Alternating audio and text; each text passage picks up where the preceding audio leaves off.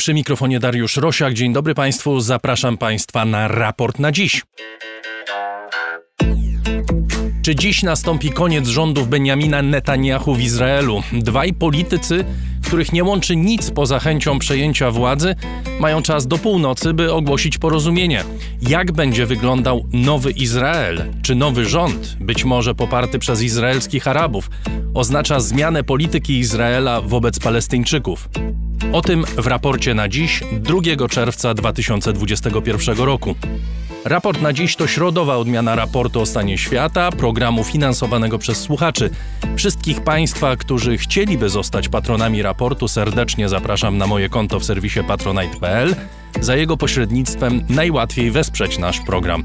A wszystkim, którzy patronami już są, z serca dziękuję. Nasz adres mailowy raportrosiaka@gmail.com, adres naszej strony raportostanieświata.pl, z niej najlepiej słuchać naszych programów. Adrian Bąk jest dziś wydawcą, Krzysztof Wawrzak realizuje program. Jesteśmy w studiu Efektura w Warszawie.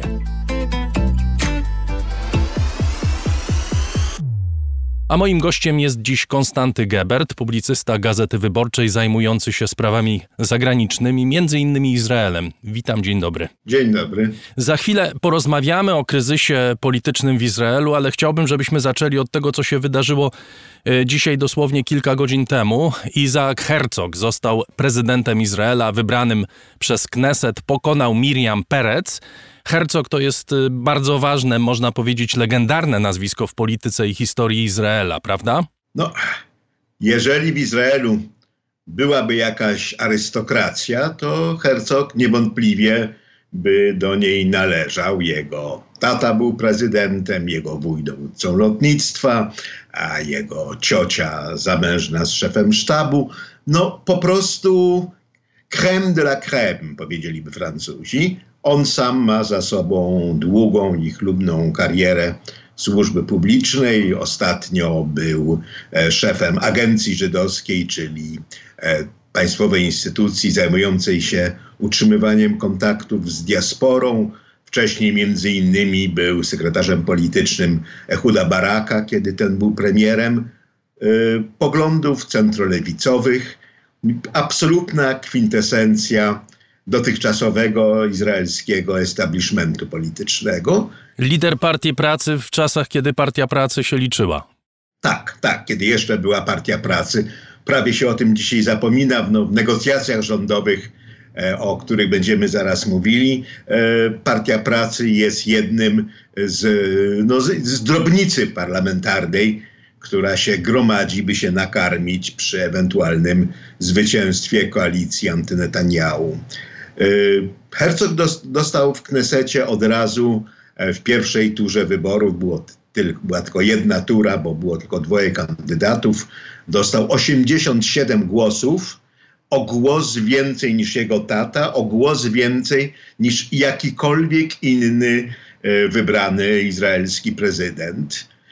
To dość zdumiewające, bo nie było dyscypliny partyjnej i bardzo wiele osób stawiało na czarnego konia, czyli na Miriam Pérez, która jest dokładną antytezą Herzoga.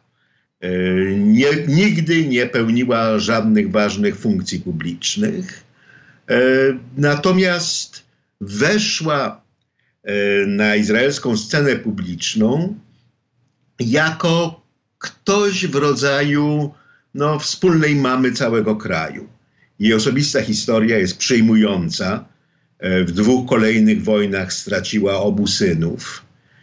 Potem w ciężkiej chorobie zmarł jej mąż, a ona była jak taka opoka, która była w stanie wytrzymać te wszystkie straszliwe osobiste tragedie, pozostać aktywna, nie tracić nadziei i w tym straszliwie podzielonym kraju ktoś taki jak Miriam Pérez był symbolem tego, co Izraelczyków zawsze do tej pory jednoczyło ponad podziałami, czyli taka wytrwałość w obliczu przeciwności.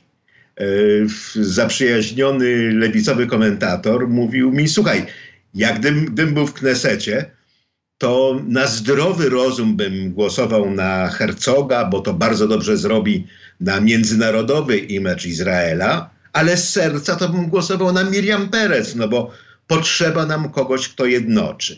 Pérez jest Żydówką z Maroka, w odróżnieniu od Herzoga, który jest z rodziny Żydów irlandzkich, więc Pérez reprezentuje teraz już sefardyjską większość, a nie aszkenazyjską mniejszość. Poglądów jest raczej prawicowych, acz ich za bardzo nie ujawnia. Czy ona zostanie w polityce? Nie wiadomo. Być może tak, być może nie. Ona nigdy nie była bardzo zainteresowana polityką i niespodziewanie włączyła się do kampanii prezydenckiej właśnie z tego powodu, że uznała, że jako ktoś, kto łączy, może się Izraelowi przydać. Natomiast symbolizuje ona takie oddanie sprawom społecznym, które kiedyś w Izraelu było banalną normą, ale po ogromnych zmianach, jakie się w kraju dokonały na przestrzeni ostatnich 30 lat, zdaje się być wyjątkiem. Jak Izraelczycy patrzą na Miriam Pérez, to mówią sobie: Boże, tacy byliśmy. A jak patrzą na Herzoga, to mówią: tacy będziemy? Nie, patrzą na Herzoga, mówią: tak, tak należy być, Bardzo utalentowany, przyzwoity, rzetelny funkcjonariusz państwowy, umiarkowanych poglądów. Ale głos na Herzoga to jest głosem rozumu, nie serca. Jeszcze powiedzmy chwilę na temat tego, kim jest prezydent w Izraelu, bo on nie rządzi, prawda? Nie, prezydent to jest funkcja czysto ceremonialna, ale przez to właśnie, że jest wybierany przez Kneset, a więc musi mieć poparcie większości i często nie ma dyscypliny partyjnej, prezydent ma szansę wykreować się na przywódcę narodowego w przeciwieństwie do partyjniackich przywódców rozmaitych politycznych frakcji. To nie zawsze wychodzi, ale to się udało znakomicie poprzednikowi Herzoga, Rivlinowi, którego kadencja wygasa za miesiąc. Rivlin jest z Likudu premiera Netanyahu, natomiast on jest z tego liberalnego, państwowego skrzydła Likudu i wrogość między oboma politykami była legendarna. Rivlin rzeczywiście potrafił jednoczyć, a do historii pewnie przejdzie jego depesza do arabskiego sędziego Sądu Najwyższego. Sędziego, który zresztą jeszcze jako sędzia rejonowy skazał na karę więzienia za gwałt poprzednika Rivlina, Moshe Kacawa. To jako przypis u dołu strony, ale nie udało mi się nikogo w Izraelu zainteresować tym, że może należałoby eksponować fakt, że chrześcijanin, Arab, prezydenta Izraela posłał do więzienia za przestępstwa i reakcja była taka, dowody były niepodważalne, o co chodzi? A to, że prezydenta Izraela do więzienia posyła sędzia chrześcijanin i Arab, nie robiło na nikim żadnego wrażenia, bo przecież to jest dość oczywiste. Izrael jest państwem wieloetnicznym, wielowyznaniowym. Co ty się tak ekscytujesz? Ja się ekscytuję. Próbuję sobie wyobrazić, gdyby żydowski sędzia w Polsce albo ukraiński sędzia w Polsce posłał prezydenta do więzienia za gwałt, jaka byłaby reakcja opinii publicznej. Ale w końcu wracając do tej historii o Rivlinie, ceremonia mianowania sędziów Sądu Najwyższego w Izraelu jest podniosła, nadaje ją na żywo telewizja i na zakończenie wszyscy śpiewają hymn narodowy. I ten sędzia właśnie też wstał do hymnu, ale kamery natychmiast wychwyciły, że nie porusza wargami, nie śpiewa. To jak tylko się ceremonia skończyła, to wszyscy dziennikarze się rzucili do niego i mówili: a dlaczego pan sędzia nie śpiewał hymnu?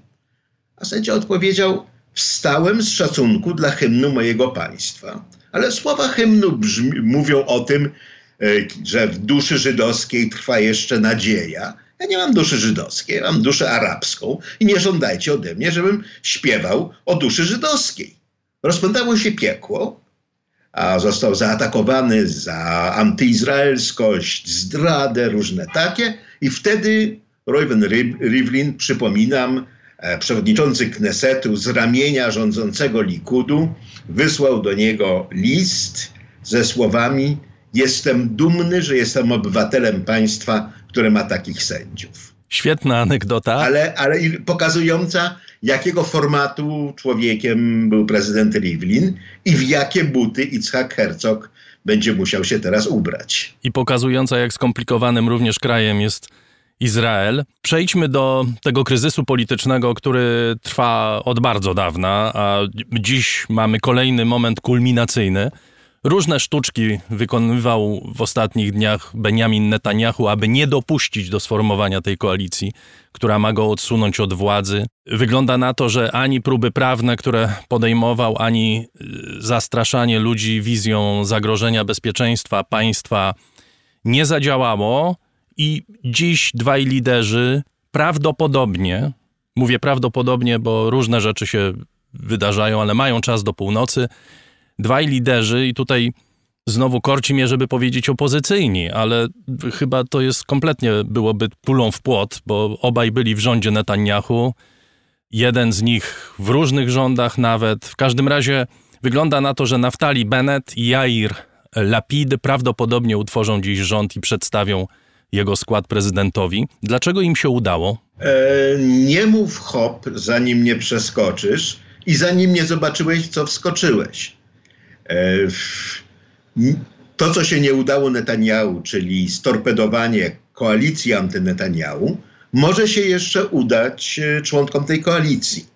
To jest niesamowita, egzotyczna koalicja 7 partii, jednej, największej, centrowej, której liderem jest Jair Lapid, taki izraelski Hołownia, 2 partii lewicowych, Partii Pracy właśnie, tej ongiś najważniejszej sile politycznej Izraela, dzisiaj już drobnica parlamentarna, i jeszcze bardziej na lewo od niej będącej partii Merec.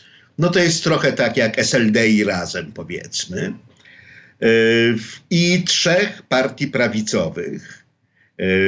Izrael Nasz Dom Wigdora Liebermana, Nowa Nadzieja Gideona Saara i właśnie partia Naftalego Benneta Prawica.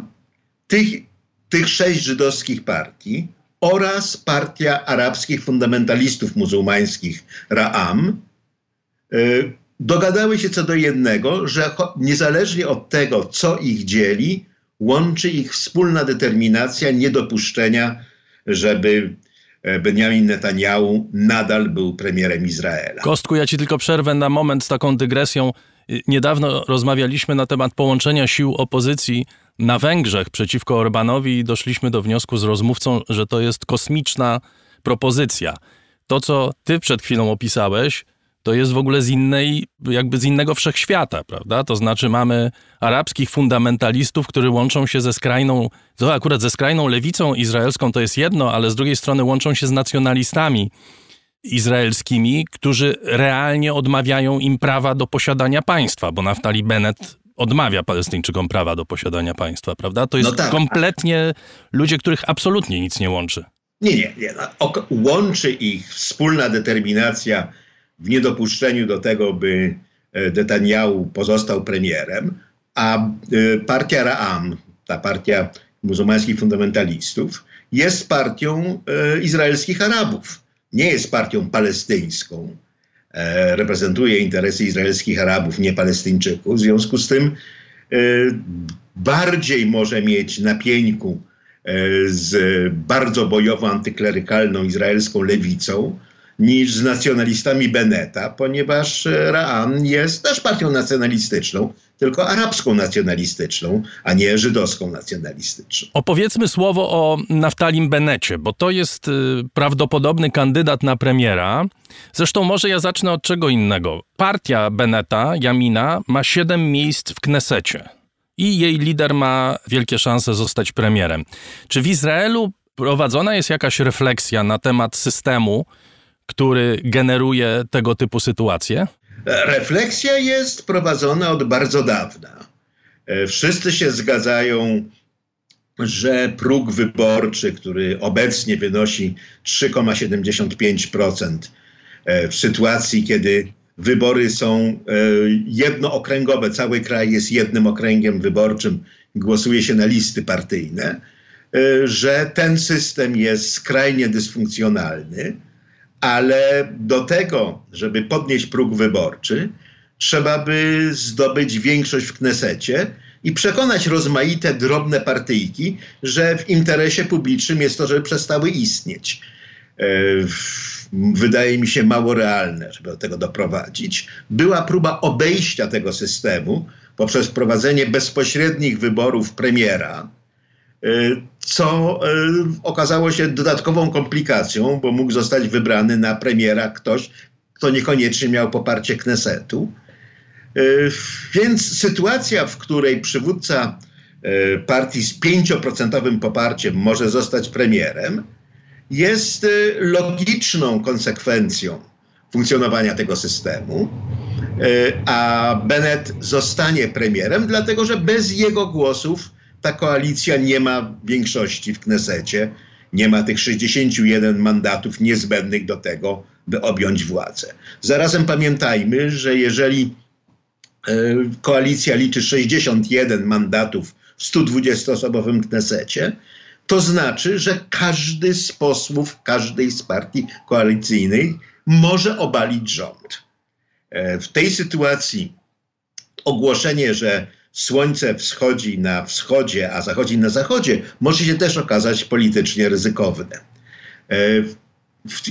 W chwili, gdy rozmawiamy, negocjacje rządowe, a czas dla Jaira Lapida, któremu formalnie powierzono misję utworzenia rządu, wygasa, jak powiedziałeś, o północy. Negocjacje rządowe rozbijają się w tej chwili o ustawę o samowoli budowlanej oraz o obsadę Parlamentarnego Komitetu Nominacji Sędziowskich. To się wydają drobnostki, ale z punktu widzenia każdej z partii to drobnostki wcale nie są. Ustawa o samowoli budowlanej, tak zwana ustawa Kamieńca od nazwiska posła Knesetu, który ją przeforsował, godzi przede wszystkim w izraelskich Arabów, którym trudniej jest niż izraelskim Żydom zdobywać zezwolenia na budowę i często odwołują się do samowolki właśnie. I jej obalenie jest podstawowym warunkiem wejścia w tej partii fundamentalistów muzułmańskich Ra'am do rządu. Na to nie godzi się prawica, czyli Yamina i Nowa Nadzieja, która obie te partie mają dość nacjonalistyczny elektorat i nie godzą się z ustępstwami na rzecz Arabów, podczas kiedy Ra'am zachowuje się tak, jak niemal wszystkie inne partie w Izraelu, czyli z determinacją broni interesów swojego elektoratu. Ra'am zrezygnował z żądania stanowiska wiceministra spraw wewnętrznych. Żądanie zresztą, które mi się wydaje absolutnie uzasadnione w świetle niezwykle brutalnych starć etnicznych między Arabami a Żydami w trakcie trwania wojny w Gazie. Natomiast ma trzy podstawowe postulaty. To jest właśnie obalenie ustawy o samowoli budowlanej, dramatyczny wzrost świadczeń z budżetu dla społeczności arabskich, które dostają per capita wyraźnie mniej niż społeczności żydowskiej w Izraelu, oraz wzrost uprawnień władz samorządowych, co oznacza też wzrost uprawnień arabskich władz samorządowych, na co też prawica patrzy krzywo. Ale kiedy prawica zaprotestowała, to Mansoura Abbas, przywódca Ra'amu, którego nie należy mylić z Mahmudem Abbasem, prezydentem autonomii palestyńskiej, powiedział rozbrajająco, no tak, a Netanyahu mi to wszystko obiecał, bo Abbas zachował się niezwykle przytomnie w tym kryzysie, wiedząc, że jest języczkiem uwagi i powiedział, że jest gotowy wejść do koalicji wokół Netanyahu albo przeciwko Netanyahu, w zależności od tego, kto da jego elektoratowi więcej. No i w tej sytuacji prawica z koalicji anty-Netanjahu znalazła się w głupiej sytuacji, że nie jest gotowa dać partii arabskiej tyle, ile sam Netanjahu dawał. Z drugiej zaś strony kwestia obsady owego knesetowego Komitetu Nominacji Sędziowskich jest o tyle istotna, że stanowisko to już było obiecane Merav Michaeli z Partii Pracy. Natomiast żąda jego dla siebie Ajelet Shaked, to jest druga po Benecie osoba w Yaminie, w partii prawicowej, znana ze swojego takiego ziobrowskiego stosunku do praworządności. I Partia Pracy właściwie powiedziała, że jeżeli zostanie zerwana z nią umowa i zamiast jej przedstawicielki w Komitecie Nominacji Sędziowskich będzie pani Shaked, to Partia Pracy wystąpi z koalicji i będzie wspierać rząd od zewnątrz. Konstanty, rysujesz obraz polityki Izraela, która jest nieustannym rozwiązywaniem kwadratury koła i można bezpiecznie założyć, że bez względu na to, jakie interesy ma Naftali Bennett, czy jakikolwiek inny polityk, który zostałby premierem, to nie będzie realizowana polityka partii Benneta Yaminy, bo po prostu jeśli powstanie koalicja, to nie będzie mógł sobie na to pozwolić. Ale jednak prosiłbym cię o scharakteryzowanie przynajmniej tych dwóch postaci, to znaczy Naftalego Benneta i Jaira Lapida. Co to są za politycy? Zwłaszcza Bennett. Jest to bardzo charakterystyczna postać chyba dla polityki izraelskiej w tej chwili. No oni są znaczący dlatego, że Jair Lapid jest przywódcą największej partii koalicyjnej, która zdobyła 17 mandatów w 120-osobowym Knesecie. I to on dostał z rąk prezydenta Rivlina misję utworzenia rządu. Natomiast warunkiem powodzenia tej misji jest to, żeby mieć 61 głosów w Knesecie. Innymi słowy, bez Beneta nie będzie rządu, a Bennett powiedział, bez mojego premierostwa nie będzie Benneta. I na takie diktum Lapid już nie miał żadnej odpowiedzi i zgodził się, by Bennett był premierem. Formalnie ich porozumienie mówi, że Bennett będzie premierem przez pierwsze 2 lata, a Lapid przez następne 2 lata. No ale jest to bzdura, ponieważ rządy w Izraelu rzadko kiedy trwają dłużej niż 2 lata, a ten rząd w ogóle nie ma szans na to, żeby nawet 2 lata przetrwać. A poza tym Benny Gantz się umówił z Netanjahu, że miał przejąć premierostwo w listopadzie, zdaje się, prawda? Tak jest i to jest jeden z powodów, dla których Netanjahu prze do 5 wyborów, bo formalnie nadal funkcjonuje rząd Netanjahu, w którym Benny Gantz jest ministrem obrony. Chociaż obaj politycy są na noże i do historii Knesetu przeszło takie zdjęcie, na którym siedzą oni na sali Knesetu do siebie plecami, bo fotele poselskie są obrotowe, siedzą obok siebie jako premier i minister obrony, ale plecami, bo ścierpieć się nie mogą. I członkowie rządu, którzy umówili się, że najpierw jeden rządzi, a potem drugi, prawda? Tak jest. Zresztą tę ofertę Netanjahu już przebił i zaproponował, że jeżeli synowie marnotrawni, czyli te dwie partie prawicowe, Yamina, Benneta i Nowa Nadzieja, Saara, która jest partią rozłamową Likudu, znaczy tutaj politycznie Nowej Nadziei od Likudu nic nie różni, tyle tylko, że Saar uważa, że Netanjahu nie może być dłużej premierem, że jeżeli te dwie partie wrócą do koalicji Netanjahu, to będzie trójstronna rotacja, że najpierw powiedzmy Bennett będzie premierem, potem Saar będzie premierem, potem Netanjahu będzie premierem, potem wszyscy pójdą tańczyć. Problem w tym, że żadne obietnice Netanjahu nikt już nie wierzy. I Bennett, i Saar zerwali z Netanjahu, dlatego że oszukał ich i zdradził jeden raz za dużo, nie wspominając o drobnym detalu, że Netanjahu ma przed sądem proces o korupcję, oszustwo i nadużycie władzy. Dowody są bardzo mocne i wydaje się niewątpliwe, że na koniec procesu, który potrwa długo, zostanie skazany. I pójdzie do więzienia. Tak jak wszyscy, którzy są skazani. Pójdzie do więzienia, tak jak poszedł jego poprzednik Ehud Olmert za korupcję, tak jak poszedł prezydent Kaczab za gwałt, tak jak poszedłby Ariel Sharon za nadużycie stanowiska, gdyby nie to, że zmarł. W Izraelu policja jest niezależna od rządu i prokuratura jest niezależna od rządu i po prostu robią swoje. Opowiedzmy chwilę jeszcze na temat Naftalego Bennetta. Co to jest za polityk, skąd on się wziął i gdzie zmierza? Bennett jest bardzo interesującym przedstawicielem młodszego pokolenia izraelskich polityków. Reprezentuje osadników. Sam jest z takiej nacjonalistyczno-państwowej prawicy. Osobiście zrobił wielką karierę w informatyce, jest multimilionerem, ma firmę informatyczną i jego głównym postulatem jest aneksja części zachodniego brzegu, tak żeby formalnie przyłączyć osiedla do Izraela. Na reszcie zachodniego brzegu Bennett gotów jest się zgodzić, żeby istniała jakaś autonomia palestyńska, ale nie państwo.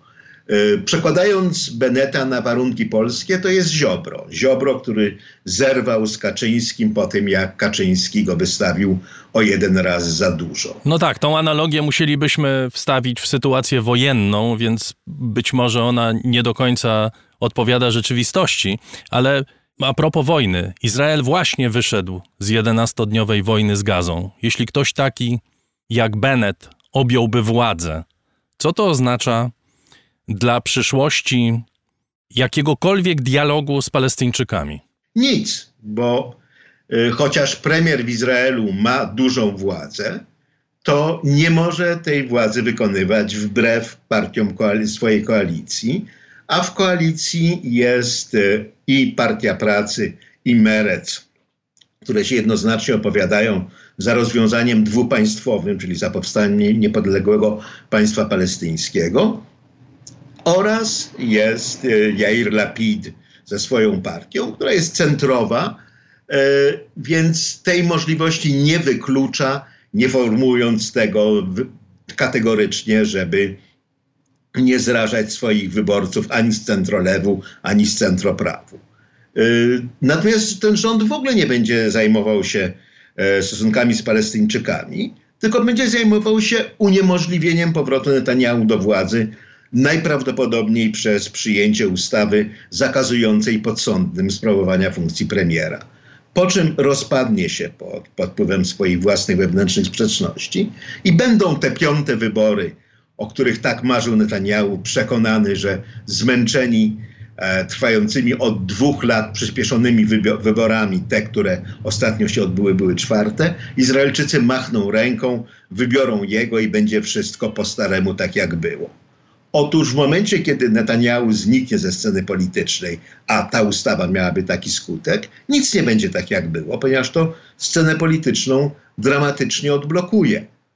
Już dzisiaj widzimy, że ten nowy rząd koalicyjny, jeżeli powstanie, ja będę wstrzymywał dech, ponieważ spodziewam się komunikatu w tej sprawie o 11:59 wieczorem.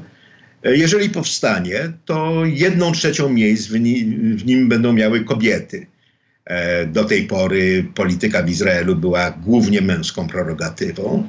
1/3 będą mieli przedstawiciele rozmaitych partii, znaczy religijni przedstawiciele rozmaitych partii, ale 2/3 świeccy. 1/3 Sfardyjczycy. Będzie pierwszy minister arabski, będzie minister reprezentująca Żydów z Etiopii. Będzie to rząd różnorodny nie tylko politycznie, ale i społecznie, odzwierciedlający coraz bardziej różnorodną rzeczywistość Izraela. I dopiero po przebiciu Netanyahu osinowym kołkiem i 5 wyborach będziemy mogli mówić o tym, jak nowy izraelski rząd zamierza kształtować stosunki z sąsiadami. Dobrze, ale mówisz o tym, że ten rząd nie będzie się zajmował Palestyńczykami. No to jak ten rząd się nie będzie zajmował, to inni się będą zajmować. Administracja waszyngtońska będzie się zajmować Palestyńczykami. Będą być może kraje arabskie, z którymi Izrael osiągnął porozumienia pod koniec kadencji Donalda Trumpa zadawał pytania na temat tego, jakie stosunki Izraela z Palestyńczykami będą, jak będą wyglądały. Wyrośnie wkrótce nowe pokolenie przywódców Hamasu w miejsce tych, którzy zostali zabici przez Izraelczyków przez te 11 dni ostrzeliwania Gazy. Ten temat nie odejdzie z agendy izraelskiej, bo on zawsze jest, prawda?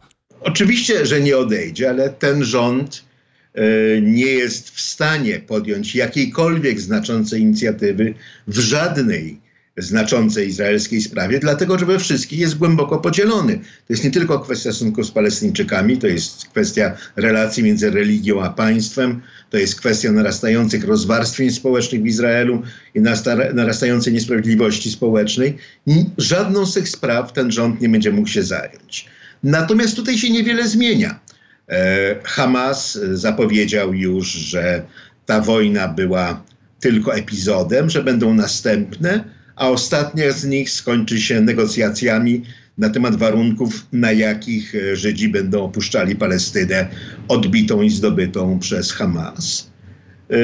Z tego też powodu państwa arabskie, zwłaszcza te z porozumień abrahamowych, były wyjątkowo wstrzemięźliwe w ocenie sytuacji, ponieważ Hamas jest postrzegany w świecie arabskim jako agentura irańska finansowana przez Katar i wspierana przez Turcję. Znaczy trudno o gorszą konstelację dla jakiegokolwiek arabskiego ruchu politycznego. A czy wyobrażasz sobie odmienną sytuację? To znaczy taką, w której w Izraelu pojawią się siły wspierające nowe pokolenie Palestyńczyków, którzy zdają sobie sprawę, że rządzą nimi albo ludzie skorumpowani, albo ludzie, którzy nie chcą pokoju, ludzie, którzy nie nadają się do tych rządów, to znaczy przez kilkadziesiąt ostatnich lat to wykazali, to zarówno przedstawiciele władz autonomii palestyńskiej, jak i Hamasu, który rządzi Gazą, i że w takich okolicznościach być może dobrze jest poprzeć innych polityków, którzy gotowi są do uznania prawa Izraela do istnienia, ale w zamian za to oczekują normalnego traktowania jako równorzędnego partnera po drugiej stronie muru, bo w tej chwili o niczym innym mowy być nie może, ale jednak muru, ale jednak równorzędnego traktowania. No tak już raz było. To była pierwsza intifada, która w Izraelu spotkała się z niezmiernie pozytywną reakcją społeczną. Jeżeli byś sobie zajrzał do archiwum, do tego, jak prasa izraelska pisała o pierwszej intifadzie, pisała z sympatią i z podziwem i zrozumieniem. To zaowocowało porozumieniami z Oslo, które Hamas wysadził w powietrze. No, porozumienia z Oslo dlatego nie zostały zrealizowane, że Hamas w kampanii terroru, w której zginęło ponad 1000 Izraelczyków, przekonał izraelską opinię publiczną, że porozumienia z Palestyńczykami oznaczają dla Izraelczyków śmierć. To było 30 lat temu. Po obu stronach wyrosło nowe pokolenie. I jeżeli Hamasowi się tym razem nie uda zablokować procesu pokojowego, to oczywiście, że i po jednej, i po drugiej stronie jest gotowość do jakiegoś dialogu. W tym celu jednak musiałoby odejść albo zostać zneutralizowane politycznie obecne kierownictwo Hamasu. Musiałby odejść prezydent Mahmud Abbas, który właśnie nie dopuścił do wyborów parlamentarnych i prezydenckich. On odbywa teraz 17 rok swojej 4-letniej kadencji prezydenckiej. No musiałoby się dokonać na scenie politycznej palestyńskiej przemiany takie, które by umożliwiły wznowienie dialogu. I musiałby powstać w Izraelu rząd, który jest w stanie taki dialog podjąć. W tej chwili ani jedno, ani drugie nie wydaje się możliwe w krótkiej perspektywie. A jak to w tej chwili wygląda realnie? Czy władze Izraela, oficjalne stanowisko władz Izraela w dalszym ciągu mówi o tym, że dobrym rozwiązaniem jest powołanie dwóch państw? Oficjalne stanowisko Izraela w tej sprawie jest nieuczciwe, bo formalnie premier Netanyahu, który nadal pozostaje premierem, nie odwołał swojego deklarowanego poparcia dla rozwiązania dwupaństwowego, ale zarazem też mówi, że na jego wachcie państwo palestyńskie nie powstanie. a Naftali Bennett, jak wspomnieliśmy, w ogóle wyklucza możliwość powołania państwa palestyńskiego. Z kolei Merec i Partia Pracy kategorycznie obstają przy opcji dwupaństwowej i prawdopodobnie większość partii Lapida, która zresztą się nazywa Jest Przyszłość, też jest zdania, że jest przyszłość, a tej przyszłości bez państwa palestyńskiego nie ma. Podobnie jak Ra'am udowodnił, że Izraela bez Arabów nie ma, tak? Czyli z jednej strony mamy taką sytuację pozornego immobilizmu po obu stronach, a z drugiej strony na naszych oczach dokonuje się rewolucja. Po raz pierwszy w historii Izraela partia arabska wchodzi do koalicji rządowej.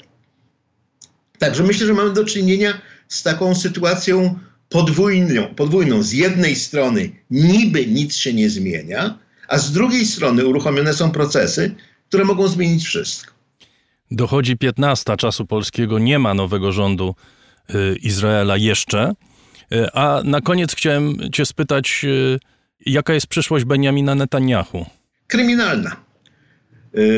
Jedyna obawa jest taka, że może być kryminalna podwójnie. To znaczy, że Netanyahu nie tylko będzie miał sprawę o korupcję, oszustwa i nadużycia władzy, ale że może powtórzyć trumpowski zamach z 6 stycznia i wezwać swoich zwolenników, jeżeli koalicja powstanie, do obalenia tego nieprawego rządu. On wygłosił zupełnie histeryczne przemówienie, kiedy Bennett potwierdził, że przystępuje do koalicji z Lapidem, stwierdzając, że ten rząd to jest oszustwo stulecia, że cieszą się z niego w Iranie i w Hamasie i że jest to rząd zdrady narodowej. Po internecie krążą memy, na których Bennett występuje w kefii Arafata. Wcześniej takie memy krążyły na temat Itzhaka Rabina, premiera Izraela, na dni przed jego morderstwem. Poziom napięcia społecznego jest tak ogromny, a odmowa wzięcia odpowiedzialności za tę sytuację przez było nie było urzędującego premiera tak porażająca, że wyobrażalny jest bieg wypadków, w którym jakiś indywidualny czy zbiorowy szaleniec może doprowadzić do przelewu krwi na ulicach. To widzieliśmy podczas starć żydowsko-arabskich w trakcie trwania wojny w Gazie. To się naprawdę może powtórzyć. To jest poważne niebezpieczeństwo. Wszyscy przywódcy partii koalicji anty-Netanyahu dostali wzmocnioną obstawę policji. Tamar Zandberg, liderka lewicowej partii Merec, mówi o tym, że grożono śmiercią nie tylko jej partnerowi, ale ich małemu dziecku. I to jest sytuacja, w której naprawdę jeden nieodpowiedzialny krok może spowodować niewyobrażalne konsekwencje. Konstanty Gebert, publicysta Gazety Wyborczej, był gościem raportu na dziś. Dziękuję bardzo. Dziękuję. Adrian Bąk, Chris Wawrzak, Dariusz Rosiak. Dziękujemy Państwu i zapraszamy na Raport o stanie świata w sobotę. Dziękujemy, że z nami jesteście.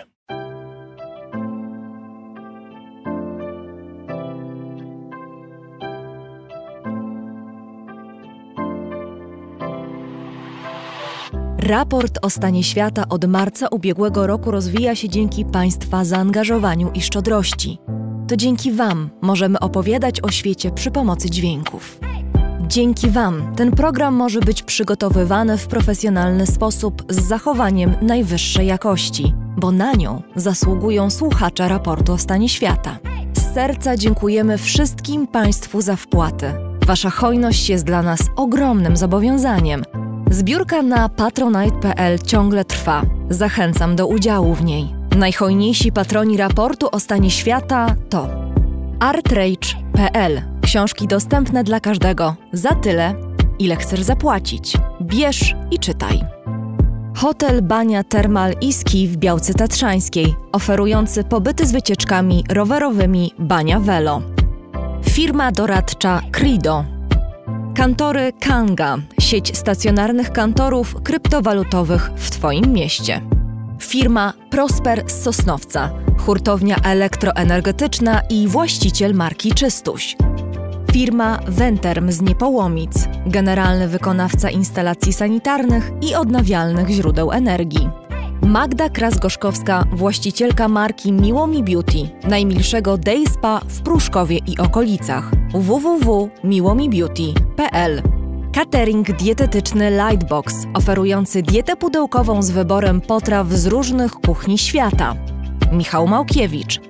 Muzeum Kinematografii w Łodzi, organizator 31. Festiwalu Mediów Człowiek w Zagrożeniu. Firma Software Mill. Od zawsze zdalni. Programują dla całego świata. Dom wydawniczy Muza. Bo świat nie jest nam obojętny.